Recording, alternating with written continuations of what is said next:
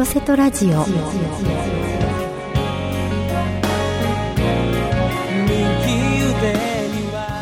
はようございます森日和でございます今朝も元気に FM ギグ神戸ステーションよりお届けしてまいりますおはようございますおはようございます。もどもです。あ、はい、今日は噛みましたね、私。失礼いたしました。多分ね、うん、あの男性陣に挟まれてるから緊張されてるんじゃないですか。今日は私両手両足。両手に花。両手に花でございます、はい、はい、あのー、そうそう今朝はですねあ、うん、そうそう今日はこの収録の前にですね、はい、保育所に行ってきたんですね。保育所に、はい、で保育所で今回その保育所はですね、うん、あの年間通して何回か講座をさせていただいているんです。保育所でね、はい、そちらの最終日だったんです。なので、はいはい、園児様たちにですね、うん、1年間どんなことを勉強したか覚えてますかっていう話をしたんです。園児の子供たちに、はい、はい、そうしますと皆さん、しっかり覚えてくださっていて、あのお箸の作法ですとか、はい、ご挨拶ですとかしたんですけど、うん、これだけは難しいから覚えてるかなと思ってたのが、うん、なんとかの御事なんとかの御事って言ってくださるんですね。なんとかの、ね、そうそうそうそう、御事、御事って言ってくださるんです。はい、実は古事記の紙芝居を読んだんですね。うん、で、1話と2話ということでですね、はい、あの大和のオロチのところまで読んでるんです。なので、あのなんとかの御事が結構出てくるんですね。なんとかのそのことを、はい、あの保育園の5歳児さんがですね、覚えててくださって、いいですね。覚えてたらずっと覚えてますね。うん、残ってるんだなと思って読んでよかったなと思ったことがあるんです、で今朝はですねなぜその話をしたかと言いますと、はい、この後の本題に、はい、ゲストの方につながっていきます、はい、今週もどうぞよろしくお願いいたします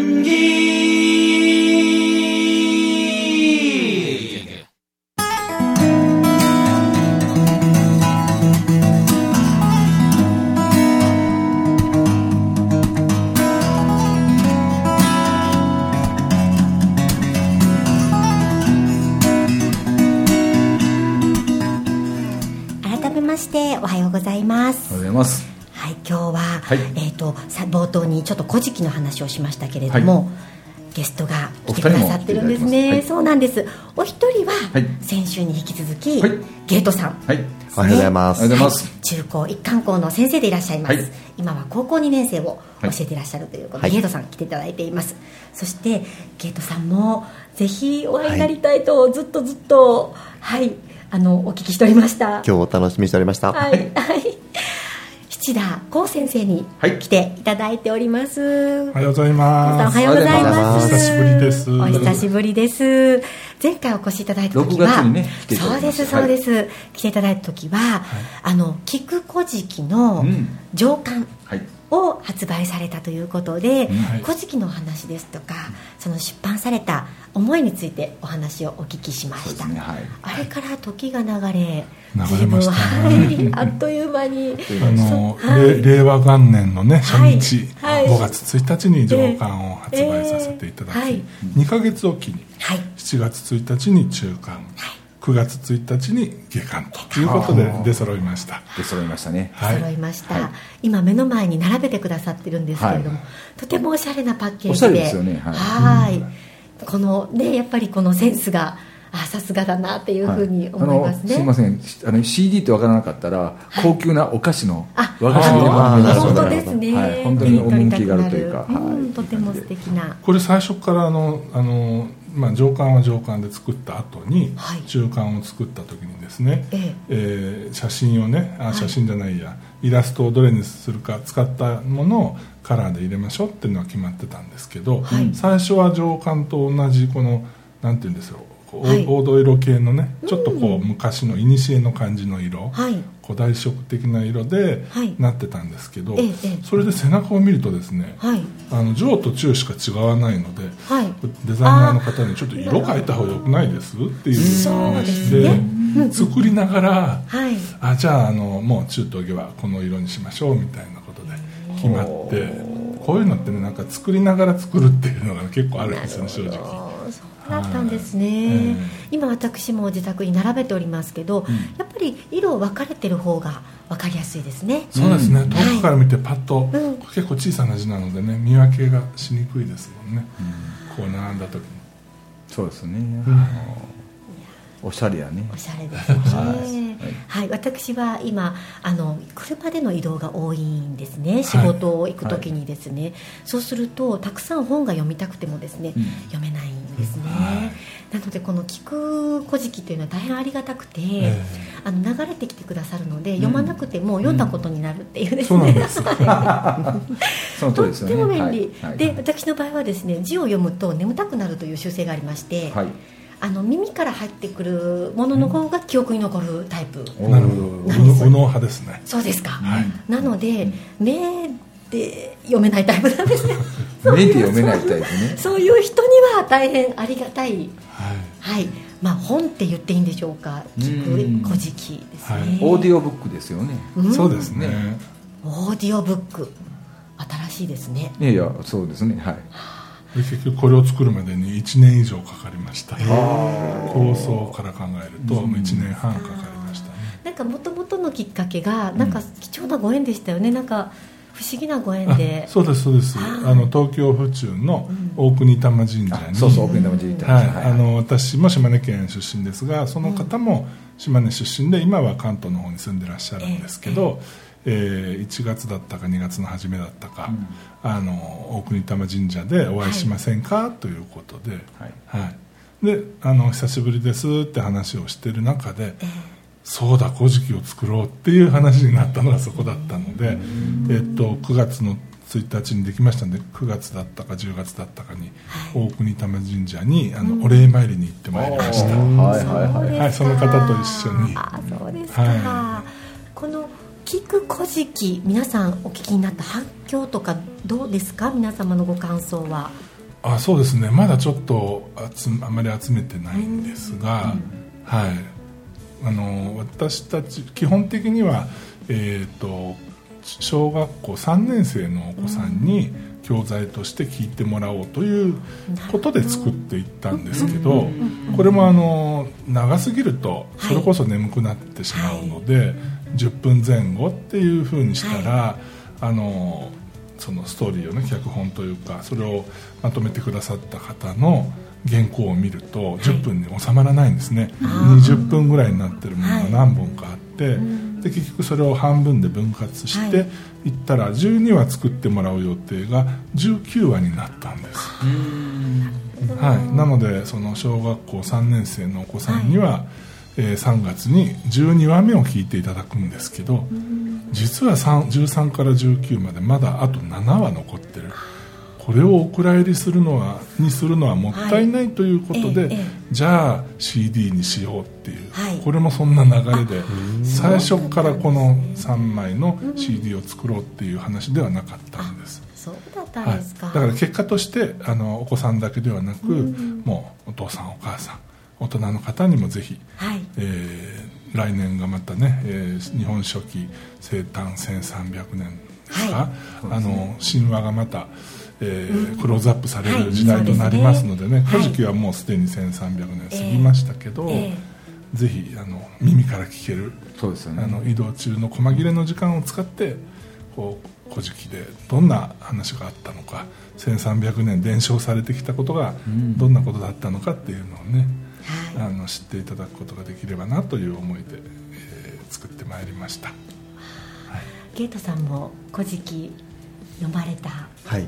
ですよね。ちょうど昨日おっしゃってましたか、はい、一番最初はあのなかなか私も活字が苦手なタイプで。はい右脳派なので。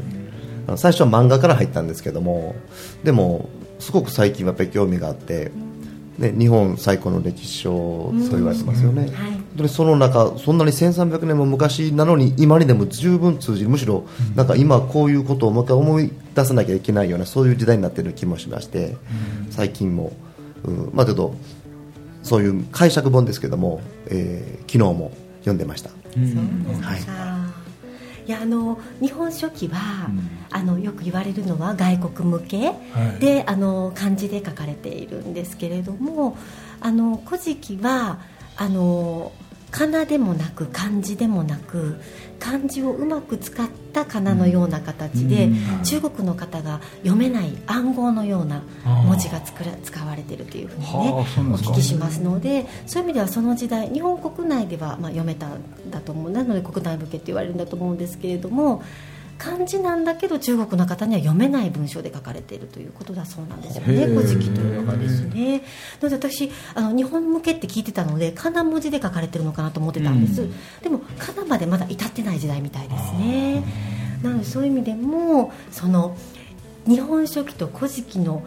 違いみたいなものをもっともっと探求したいなとか思ったりもするんですけれどね、うん、神様の名前の表記も「古事記」ではこうです「日本書紀」ではこうですっていうふうに書かれてますね、いろいろ調べていくと。はい。なんかあの古事記の先生、まあ、古事記の先生、まあ、日本書紀も読んでらっしゃると思うんですけどあのそれぞれ別物として読まないと意図が分からなくなるというふうにお聞きしたりとかして「古事記」は「古事記」でだけで読むと「古事記」の意図が分かるんだとおっしゃる方もいらっしゃいましたので、何が違ったのかっていうところですよね。なんかあの年年、はい、年、はい、あの例えば、えーと、天皇陛下がね、はい、代々、あの古事記の中津巻あたりぐらいからね、はい、えーとあのお話が書かれてくると思うんですけど「はい、古事記」で何年ご在位されたかっていうのと、はい、日本書紀が違うみたいですね、うん、ああそうですか。っていうことは？それでね、はい、なんか私も聞きかじりなんですけど、えーえー、それこそ CD で聞いて勉強したんですが、はい。はい、180年とか、はい、160年とか在位されている陛下がいらっしゃると、はい。でそれは神武天皇さんも長かったですもんね、はい、それはもしかしたらあの頃はあの、えー、っと春と秋と、今でいう1年をなるほど、まあ、1年1年と数えて、はい、160というのは実際は今の80年、そうしないとこう人間の寿命人間というか、うん、合わない。はい。寿命がそれはありえますよね、はい、それで同じ同じ方同じ神様のことを述べているのに、はい、あの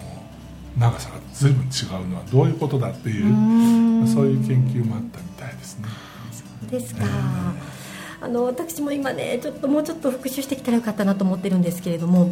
あの日本書紀になくて古事記にある部分っていうのが、はい、確か国譲りのところか何かで、はい、一番重要なことが海外の方にわからないようにしてるっておっしゃる先生もいらっしゃって、でそれが確か間違ってごめんなさい。牛白としらすの違いをが重要なので海外の人にそれを教えなかったみたいなことをおっしゃる先生がいらっしゃったんですね。少し聞いたはい、そうですか、はい、やっぱり牛吐くのが、まあ、結構世界中では当たり前の日本あの国の統治の仕方なんだけれども、はい、日本はしらす、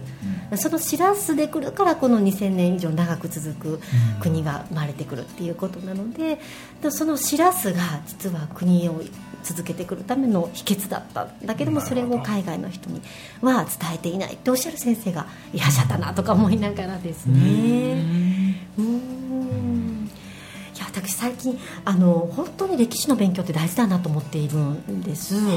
やっぱりあのいくら時代が変わっても変わらないことってあるなと思ってまして、はい。はい、そうするとやっぱり答えを歴史に求めるとまあまああの、まあ、失敗が少なくなると言いますかやっぱり何のために失敗するかっていったら失敗は成功のもとなので、成功するためにあると思うんですね、はい、それなのに最近やっぱり歴史をあの、えー、振り返らないで判断するので、うん、とっても経験これまでの長い歴史自分たちが経験してないことも歴史の中に残っているので、うん、長い経験を生かせてないんじゃないかなって思うことがあって、うん、なおさらこの「古事記」を読む必要性っていうのが出てきてるんじゃないかなって思うんです。うん古事記から学べること多いですもんね。そうですね。まあ最近はあの AI 時代と言われて、うん、その時代がやっぱり変わってきてますよね。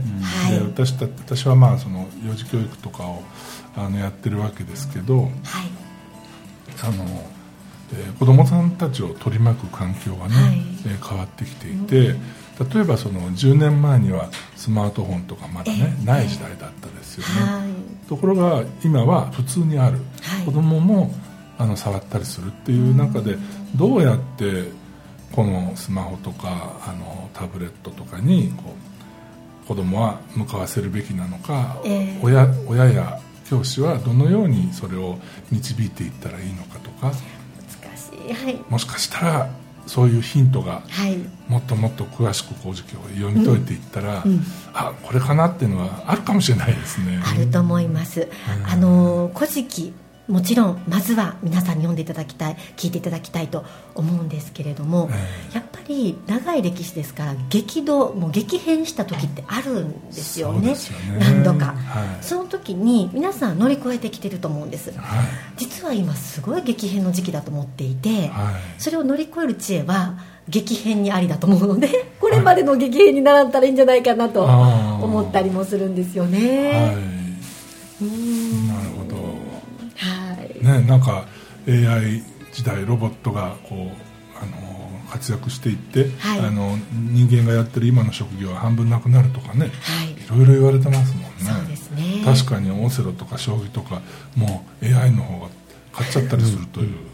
ふうに聞きますけどね、ね、でもやっぱり人間にしかできないお仕事っていうのもね必ずあるので、えーはい、そこでどう生きていけるかっていうことを思うと、えー、教育の在り方なんかも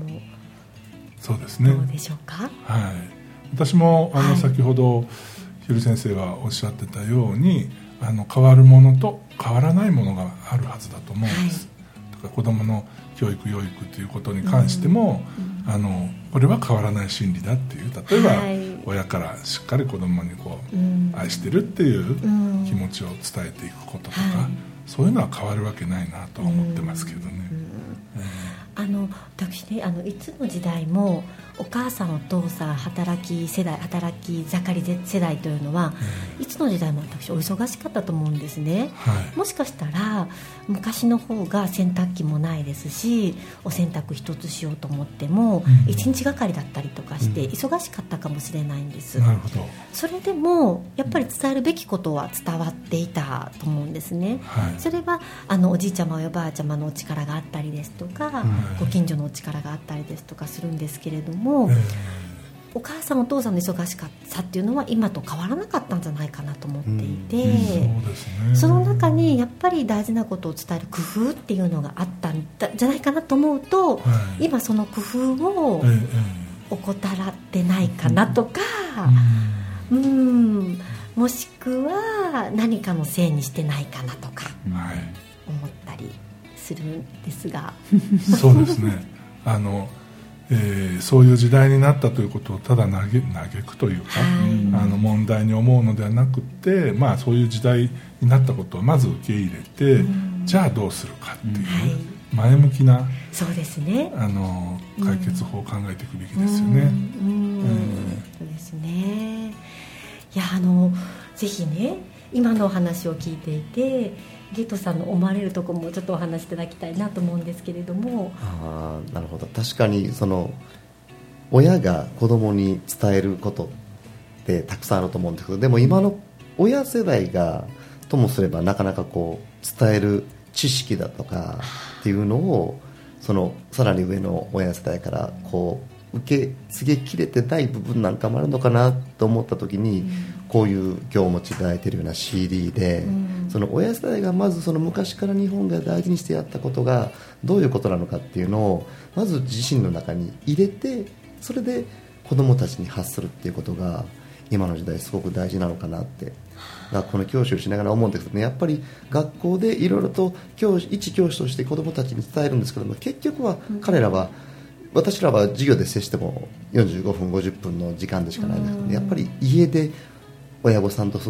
一緒に過ごす時間っていうのはそれの何倍もあるわけですから、はい、そういうところででも昔から日本が大事にしていること本当に子どもたち世代に伝えなければいけないことを、学校からと家庭からとのその両方で伝えていけるようなそういうことになればなと思ってます。ですね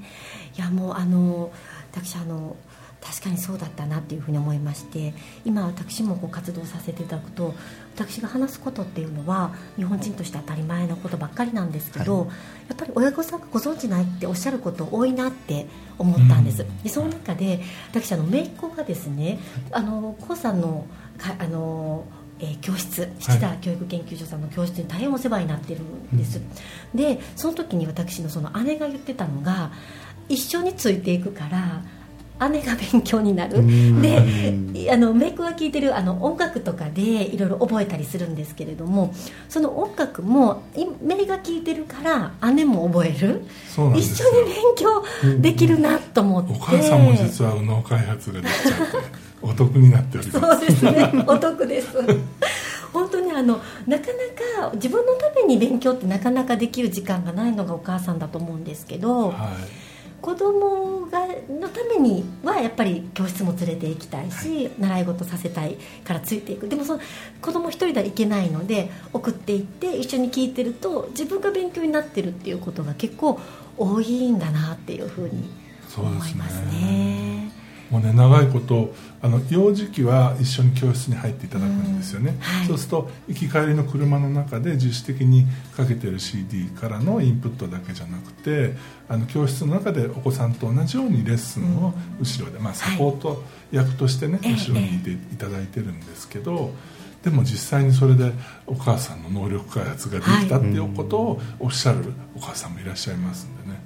いいですよね。いいですね。能力開発したいです。うん、してもらってください。はい。ね、うん、あの月間が9月に出て、はい、そしてあのお参りに行かれて、はい、で次何か日本書紀のこととかってないんですか？あ日本書紀のことはないんですけど、ね、あの一応これはですねこの CD もあの朗読をされたのはこれあの東京の,、あの方で収録をしましたけど、えー、これ BGM をつけてるんです、うん、この BGM をつけてくれたのがまた日本の、あ日本じゃない島根の,、あの音楽家の方で、はい、彼女に作曲をしていただいたということで、はい、その彼女と私とで、えー、島根県知事さんに、はい、あの持って。きました、えー、聞いてくださいということで、あの CD を持ち込んでちょっと聞いていただいてですね、えー、はい。なるほど。そうすると翌日の,、はい、あの山陰中央新報っていう島根鳥取の新聞なんですけど、そこに「知事の一日」って言ってね、市長さんとか知事さんが前の日何をしてたかが克明に出てくるんですね、そこにあの私の名前とか作あの作曲家の方のお名前が書いてありまして、はいえー、すごい、はい、あこういうふうにしてこう公的にお会いしに行くと記録されるんだななるほど。いや今私ねあの高さん話なさってる途中でなるほどって言ったのはそうかと、うん、この「古事記」に関わるあの都道府県は特になんですけれども、ええ、持っていくべきだなってちょっと思ってですねあの今ラジオ神戸で撮ってますけれども兵庫県も古事記には大きく関わってますからね、はい、国生みの始まり淡路島ですし、ねえー、はい。なのでですね、まあ、兵庫県もちろんですし大阪もそうですし、はい。各都道府県何らかの形で、ね、はい、関わりがあるのでちょっと皆様これ聞いてくださってる方の中で各市町村知事さん。ご存知の方はぜひご持参いたどうせだったらね、はい、僕どうしてもこう、えー、職業柄か知りませんけど、はい、どんな人たちに聞いてもらいたいかっていうやっぱりマーケティングに入るんですよ、はい、で僕この CD 頂いて、えー、何やったかっていうと、車の中で聞いてたんですよ、それも娘乗ってる時に、はいはい、娘は中学3年なんですけど、聞きよるんですよね一緒に、で僕はあの親子で今何か学んだりすることってほぼなくなってるじゃないですか。はい、かそういう意味で小学生以下ぐらいから小学生ぐらいにかけて、何かこう車の中かなんかでこの高さんと出していただいてこう参観をね、うん、親子で聞くっていうのをやってると、親もそんな古事記のこと知らない人いっぱいいるのでそうですね。なんかそういう形をマーケティングしていって聞いていくと、すごくこうこうこうなんていうかな底辺の部分からこう広がっていくんじゃないかなって今聞いてて感じたんですけどね。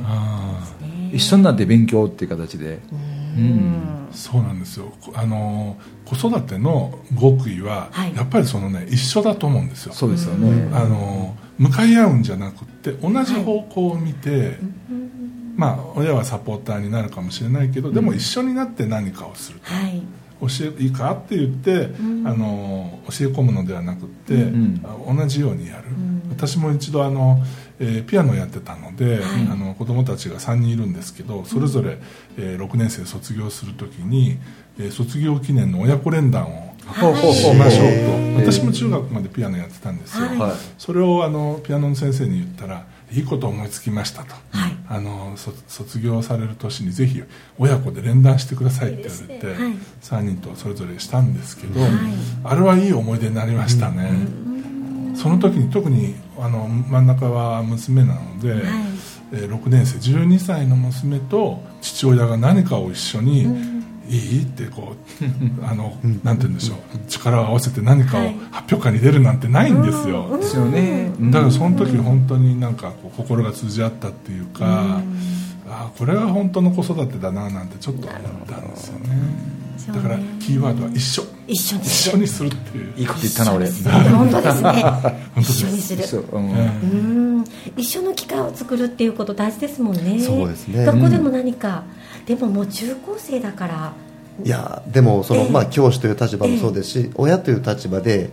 その学ぶという姿勢を見せることもすごく大事かなと思うんですよね、親が背中を持ってはい、はい、やっぱりこう、勉強っていうのはついついこう子供たちのあの学生時代がやるものっていうイメージがあるかもしれないですけども、でもやっぱりね、やっぱり大人になっても勉強することはたくさんありますので、そういうのを実際に、ね、子供なり生徒たちが、先生も親も勉強してるっていう姿を見たら、自分たちが今度大人になった時にいやいやまだまだ自分たちも勉強しなければなと思ったりもすることにもつながってくると思うんです。それ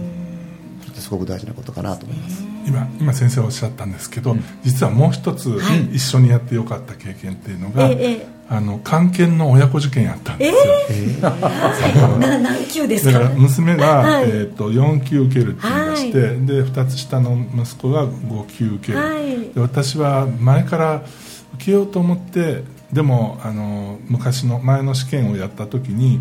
合格点取れなかったから、うん、あのためらっていた2級に挑戦することにして、えーはい、だから試験そのものよりもあのえっと私だけ落ちたってことになったら困るので、一生懸命勉強した時が面白かったですね、あの10歳の5年生の息子から「お父さん頑張ってる?」とか。そういう会話面白いなって思ったんですけど。いいですね、まあ、無事みんな合格したんでよかったおめでとうございます。そうじゃあ次は1級でいやもうね今娘は22で、はい、下の子ももう20なんですけど、はい。えー、下の子たちもいつの間にかね、うん、娘もいつの間にか2級取ってるんですよ。あれ追いつかれてるじゃん。とかって、えー、でもう一つ下のあの次男も、なんか1点足らなかったとかって言って、ほぼ2級持ってるので、えー、もうね僕準1級をちょっと来年は受けようと、チャレンジ目標を子供からいただきました、えー、一緒に何かする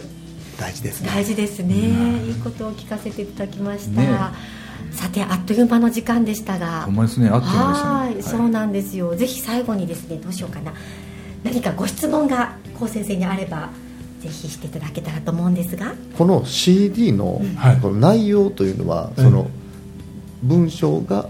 読まれてあるような感じというふうにそうですね。これはあのテキストつけてるのはテキストをつけようと思ったわけじゃないんですけど CD を作った後やっぱり聞くだけではあの、分かりにくい。例えば神様のお名前とかがあるのでそれを漢字を見せた方がいいなっていううちにこれを作ることにしたので、結果的にこれは吹き込み原稿ということになってます、その現代語で